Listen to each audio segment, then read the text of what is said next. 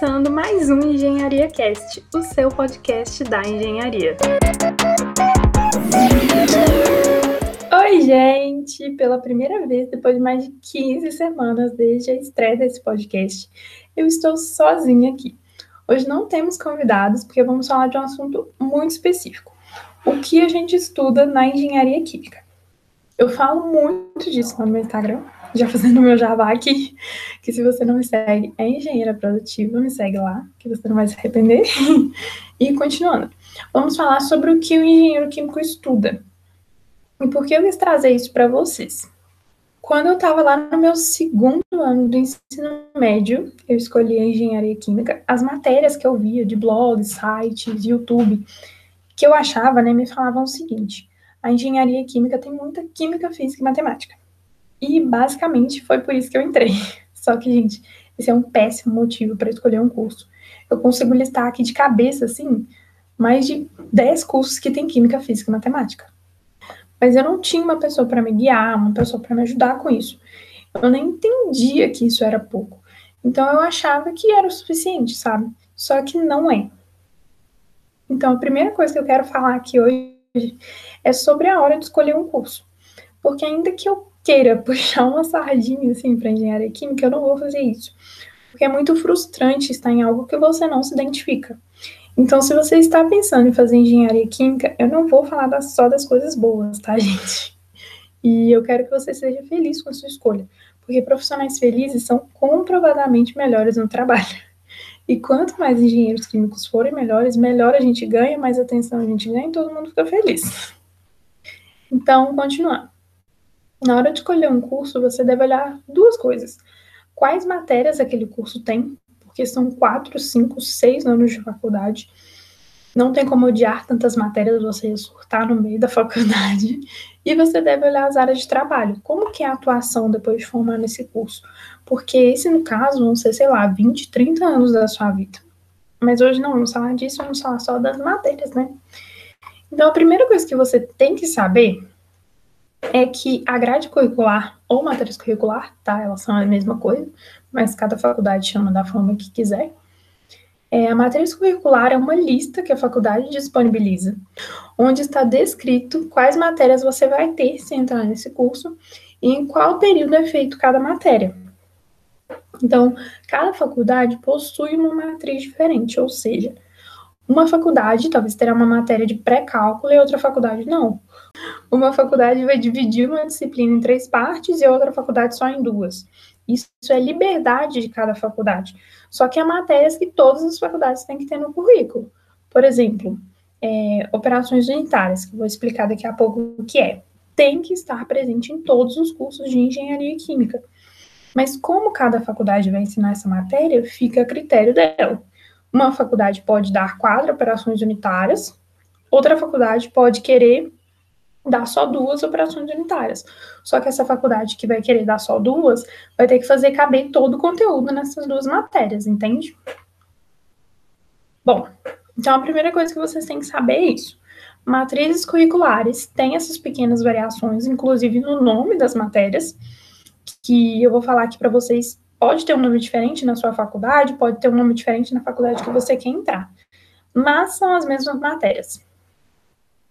E eu peguei a grade curricular da minha faculdade como exemplo. Ah, e antes de começar, gente, eu queria falar que todas as engenharias têm as matérias semelhantes, que a gente chama de ciclo básico. Ou seja, são as físicas, os cálculos, geometria analítica, estatística, enfim. Que são matérias que tem em todas as engenharias. É, vamos começar por esse ciclo básico, então. Os cálculos eu tive quatro cálculos, que foram cálculo 1, cálculo 2, cálculo 3 e cálculo numérico. Em cálculo 1, eu vi limites, derivadas e integrais. E no cálculo 2 e 3, foram aprofundamentos de derivadas, mas principalmente de integrais, porque a gente usa muito integral. Mas as integrais mais complicadas que a gente vê em cálculo 2 e 3, a gente não fica fazendo à mão depois ao longo da faculdade, porque seria muita coisa para fazer. Imagina assim que você está fazendo lá no último semestre da faculdade. Você já está fazendo uma matéria super difícil, que você gasta uma hora para resolver a questão, e ele ainda te daria uma sei lá, uma integral tripla para resolver, que você gastaria mais pelo menos meia hora resolvendo. Ficaria, assim, você teria que ter cinco horas para fazer cada prova, então não, não faz sentido fazer isso.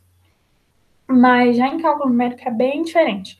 Cálculo numérico a gente estuda sobre erros, interpolação, a gente faz muita interação, ou seja, é muito cálculo mesmo. Muito, muito cálculo, é muita conta, né? A gente fica fazendo várias continhas. Bom, com relação às físicas, eu tive quatro, e elas foram como um aprofundamento do que a gente via no ensino médio. Tipo, muito mais aprofundado, né? É, mas é isso, basicamente, movimento, é, movimento linear, momento angular, campo elétrico, ótica, esse tipo de coisa, só que a gente vê bem mais aprofundado, tanto que a gente adiciona derivadas integrais né, nessas contas que a gente não vê durante o ensino médio, né? Bom, eu também tive químicas no ciclo básico, né? Porque a gente faz junto com as turmas de químicas, né? Mas eu não vou falar de todas essas matérias do ciclo básico aqui e bora para as matérias específicas. A gente chama de matérias específicas porque são matérias particulares da engenharia química. Então, começando com termodinâmica 1 e termodinâmica 2. Essas matérias basicamente estudam as leis da termodinâmica, aplicadas um pouco mais para o lado químico, né? Para a engenharia química. Estuda muito sobre a propriedade dos fluidos, estuda também sobre equilíbrio de fase, é, equilíbrio líquido-vapor, sabe? Equilíbrio químico. Tudo isso é importante para o engenheiro químico. Mas não quer dizer que depois de formar a gente calcula tudo isso à mão. A gente não calcula. Porque tem matérias que a gente tem na engenharia química que a gente leva, assim, mais de uma hora e meia para fazer a questão inteira à mão. Então a gente não faz isso depois que a gente se forma, né? Porque levaria muito tempo para fazer aquelas contas, assim, gigantescas da indústria, até porque na, nas matérias que a gente vê na faculdade, muitas vezes a gente considera uma situação assim quase perfeita, né, para facilitar os cálculos, que já não são fáceis. Então imagina se a gente fizesse considerando situações reais, a gente ia gastar dias para fazer uma conta. Então nas indústrias a gente utiliza muito muitos programas para nos auxiliar. Só que você não, se você não tem conhecimento das matérias, você não vai entender o funcionamento dos programas e alguma coisa vai acabar dando errado. Só que na indústria um erro pode custar milhares ou milhões de reais. Bom, mas continuando, não quero assustar ninguém, é, nós também temos conservação de massa e energia, que é uma introdução aos cálculos de engenharia química. A gente estuda basicamente sobre balanço de massa e energia, que é, umas, é uma coisa muito básica que a gente acaba utilizando em várias outras matérias depois. Ah, algumas pessoas podem até me perguntar sobre fenômenos de transporte 1, ou mecânica dos fluidos, né? Eu sei que o nome varia de faculdade para faculdade, mas eu não considero que ela seja uma matéria específica, porque todas as engenharias fazem, né? Mas é, ela é uma matéria bem importante para engenharia química, sim. Tanto que nós temos a continuação dessa matéria, que muitas outras, outras engenharias não têm. A gente tem transferência de calor e transferência de massa, que algumas faculdades chamam de fenômenos de transporte 2 e fenômenos de transporte 3. E nessas matérias a gente fala das várias possibilidades de transferência de calor e de difusão e transferência de massa.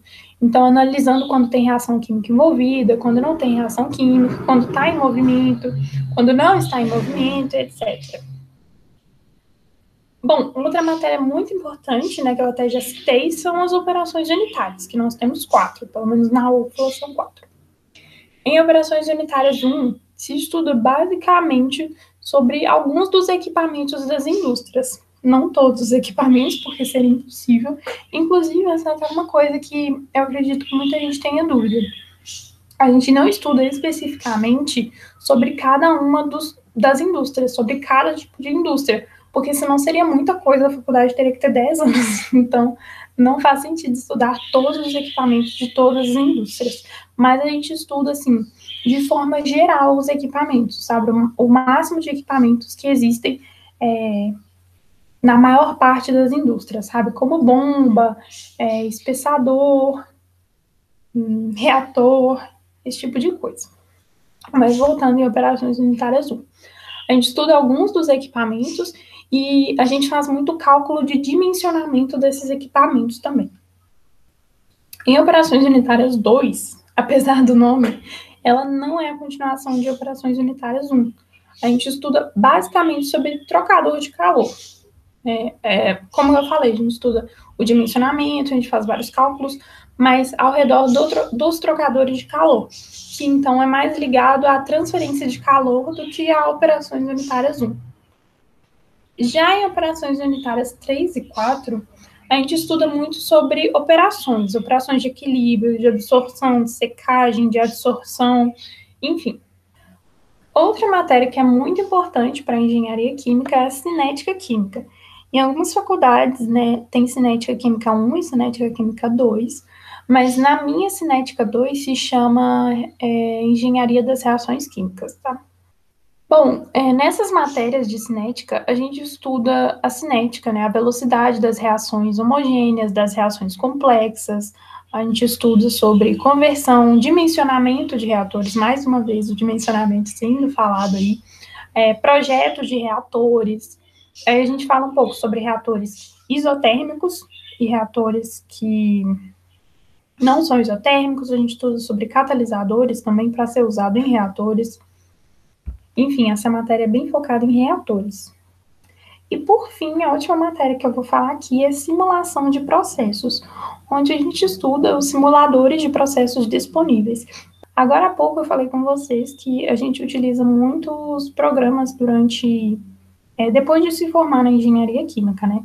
Então, nessa simulação de processo, a gente estuda algum desses simuladores, algum desses programas, e o passo a passo de construção de fluxograma, que é uma coisa super importante para a engenharia química também, que a gente acaba aprendendo um pouco em conservação de massa e energia, e estuda várias outras coisas também. É, eu não vou falar mais de nenhuma matéria específica, porque apesar de ter várias outras, elas podem variar um pouco de faculdade para faculdade. Algumas matérias podem é, optar por colocar como eletiva, algumas vão colocar como obrigatórias, por exemplo. Eu tenho algumas matérias de ambiental, mas outras faculdades não têm. É, ou as minhas matérias de petróleo são eletivas. Já, por exemplo, se você vai numa faculdade do Rio de Janeiro, a matéria vai ser obrigatória.